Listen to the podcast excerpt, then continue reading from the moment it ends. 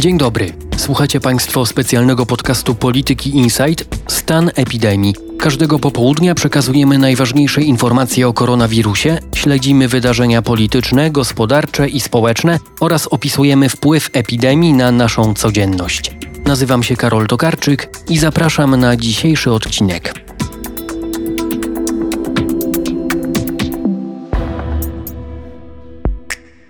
Jest piątek, 3 kwietnia. W Polsce jest ponad 3000 osób z potwierdzonym pozytywnym wynikiem testu na koronawirusa. 59 osób zmarło. Na świecie jest ponad milion zachorowań i ponad 55 tysięcy zgonów. Liczby zmieniają się szybko, a aktualne informacje dotyczące Polski znajdziecie na stronie www.gov.pl ukośnik koronawirus.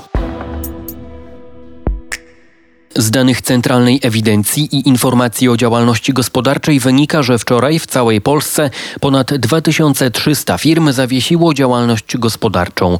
W ostatnich dniach liczba zawieszeń oscylowała wokół kilku tysięcy dziennie. W ostatnim tygodniu marca działalność zawiesiło ponad 25 tysięcy firm. 31 marca i 1 kwietnia było to blisko 14 tysięcy podmiotów. Obecnie trudno ocenić, czy i jak tarcza antykryzysowa pomaga najmniejszym firmom.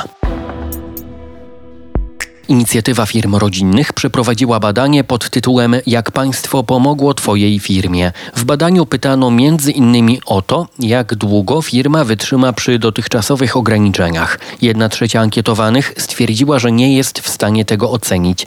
30% wskazało od 5 do 8 tygodni, a 13,5% od tygodnia do czterech. Udział w ankiecie wzięło 156 rodzinnych firm z całego kraju. Technologiczny gigant Google opublikował analizę ruchu użytkowników urządzeń mobilnych. Dane mogą pomóc w zwalczaniu epidemii koronawirusa.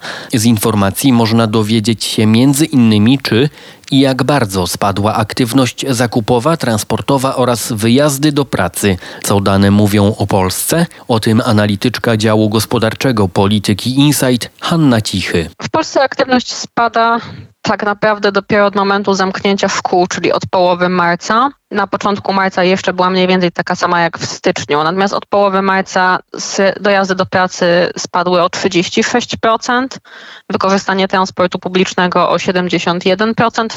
I tak samo od połowy marca, kiedy zamknięto bary, restauracje, centra handlowe, te wizyty w tego typu miejscach spadły o 78% w stosunku do stycznia po tym, jak zrobiliśmy dosyć duże zapasy zakupów na początku marca, e, to przestaliśmy również wchodzić e, do e, sklepów spożywczych i aptek. Tam aktywność jest w zależności od dnia o 40, 30, 59% mniejsza. W poniedziałek na ten temat w serwisie Polityki Insight ukaże się analiza. Porównuję dane dla kilku krajów w zależności od tego, jakie tam są wprowadzone ograniczenia. Tam, gdzie ograniczenia są najostrzejsze, gdzie zamknięto wiele zakładów pracy, czyli we Francji, we Włoszech, ten spadek aktywności jest dużo mniejszy, podczas gdy w Szwedzi, których rząd nie zakazuje im chodzenia nawet do restauracji czy sklepów, a jedynie zaleca dalej dalece posuniętą ostrożność, ograniczyli tą swoją aktywność tylko nieznacznie.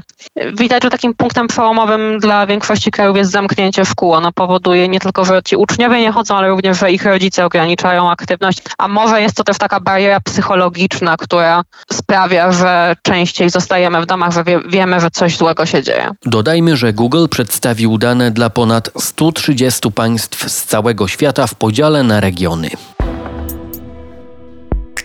Koronawirus w coraz większym stopniu dotyka polskich szpitali oraz ich personelu. O zjawisku Korona Domina opowiada Piotr Żakowiecki, analityk do spraw społecznych polityki Insight. Korona Domina to jest sytuacja, w której mamy do czynienia z lekarzem, pielęgniarką albo pacjentem, którzy zostali zakażeni koronawirusem, ale nie informują o tym swojego otoczenia. Czy to dlatego, że sami o tym mogą nie wiedzieć, bo nie zostało to stwierdzone, albo co gorsza, na przykład zataili taką informację. Problem zaczyna zaczyna się w momencie, w którym taki lekarz lub pielęgniarka jakby przynosi zakażenie na oddział, i nie wiem, ma kontakt ze swoimi kolegami, koleżankami, którzy wszyscy po tym, jak już stwierdzi się, że, że zakażenie nastąpiło, muszą być izolowani, objęci kwarantanną no i w praktyce wypadają z pracy. W związku z tym y, mamy przed sobą bardzo duże ryzyko tego, że zakażenie wśród personelu medycznego będzie prowadziło do utraty obsad całych oddziałów,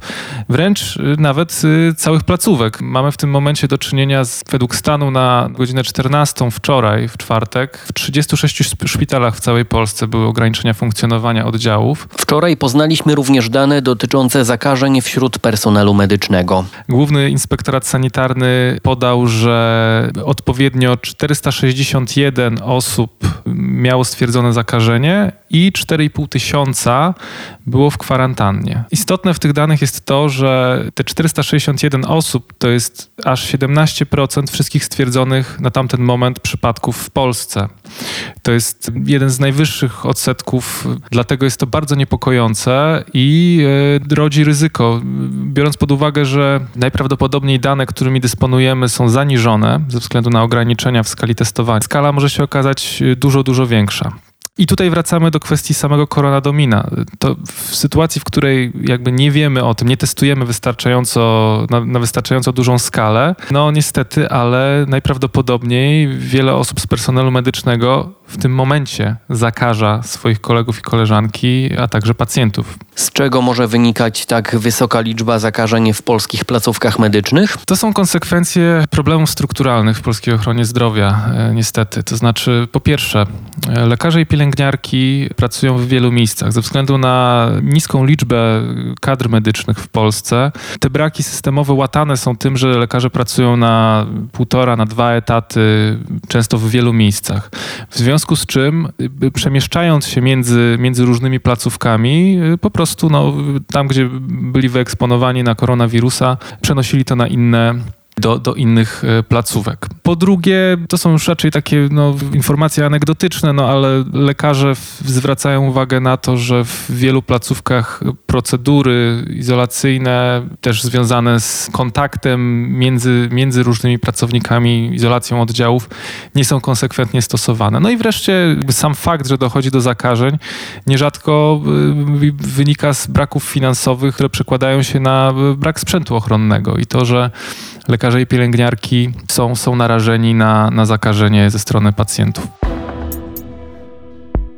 Trwa konflikt pomiędzy prezesem PiS Jarosławem Kaczyńskim a wicepremierem Jarosławem Gowinem. Politycy spierają się o termin wyborów prezydenckich. Dziś rano w programie pierwszym Polskiego Radia Jarosław Kaczyński mówił, że wybory są bezpieczne. Mam nadzieję, że to będzie decyzja racjonalna i zgodna z konstytucją, a w tej chwili jedyna decyzja racjonalna i zgodna z konstytucją to jest decyzja o przeprowadzeniu wyborów. Te wybory, które w tej chwili proponujemy, to życie życie i zdrowie obywateli całkowicie zabezpieczają. To są wybory całkowicie bezpieczne. Jednak później na konferencji prasowej Jarosław Gowin zaproponował wydłużenie kadencji prezydenta o dwa lata i przeprowadzenie wyborów prezydenckich w 2022 roku. Warunek Trzeba zmienić konstytucję, na co potrzebna jest zgoda nie tylko koalicjantów ze Zjednoczonej Prawicy, ale również części posłów ugrupowań opozycyjnych. Lider porozumienia podczas konferencji prasowej w Sejmie powiedział, że wybory 10 maja nie mogą się odbyć. To jest rzecz oczywista z punktu widzenia danych medycznych. Jednocześnie mamy takie, a nie inne realia konstytucyjne zmiana terminu wyborów może się odbyć wyłącznie w zgodzie z e, konstytucją. Jest pytanie o możliwy termin. Nie ma pewności, czy wybory mogłyby odbyć się ze względów epidemii, epidemiologicznych latem, czy mogłyby odbyć się jesienią. Natomiast wszystkie dane naukowe wskazują, że bezpiecznym terminem jest e, przesunięcie wyborów prezydenckich o dwa lata. Taka zmiana jest możliwa tylko poprzez zmianę konstytucji i dzisiaj my, posłowie porozumienia, taki projekt przedstawiamy. To jest projekt przewidujący systemową zmianę polegającą na wprowadzeniu w Polsce jednej siedmioletniej kadencji prezydenckiej z równoczesnym, szczególnym rozstrzygnięciem polegającym na przedłużeniu kadencji pana prezydenta Andrzeja Dudy o dwa lata, przy założeniu, że obecny pan prezydent nie będzie już kandydował. Są już pierwsze komentarze. Rzeczniczka Prawa i Sprawiedliwości Anita Czerwińska poinformowała na Twitterze, że PiS popiera i będzie popierać propozycję Gowina, oczywiście jeżeli w Sejmie i Senacie znajdzie się większość potrzebna do zmiany konstytucji. Więcej dystansu mają ugrupowania opozycyjne. Szef Platformy Obywatelskiej Borys Budka powiedział, że to rząd ma wszystkie narzędzia, by wybory odbyły się w terminie gwarantującym wszystkim bezpieczny udział. Nie ma możliwości, by wydłużać kadencję panu prezydentowi Andrzejowi Dudzie tylko dlatego, że ktoś tak bardzo pragnie utrzymać się przy władzy. Prostym narzędziem do tego jest wprowadzenie stanu klęski żywiołowej. Oczekuję, że pan premier Jarosław Gowin zgodnie ze swoją deklaracją taki wniosek będzie rekomendował premierowi Mateuszowi Morawieckiemu. Jesteśmy otwarci do wszelkich rozmów o tym, jak bezpiecznie przeprowadzić proces wyborczy. Jesteśmy otwarci do tego, by w trudnych czasach przeprowadzać przez Sejm ustawy, które gwarantują bezpieczeństwo zdrowotne i ekonomiczne Polakom. Natomiast w obowiązującej konstytucji, bez potrzeby jej zmian, istnieją takie narzędzia, by wybory odbyły się w bezpiecznym terminie. Więcej o politycznym zamieszaniu wokół wyborów prezydenckich mówią Andrzej Bobiński i Wojciech Szacki w głównym podcaście Polityki Insight.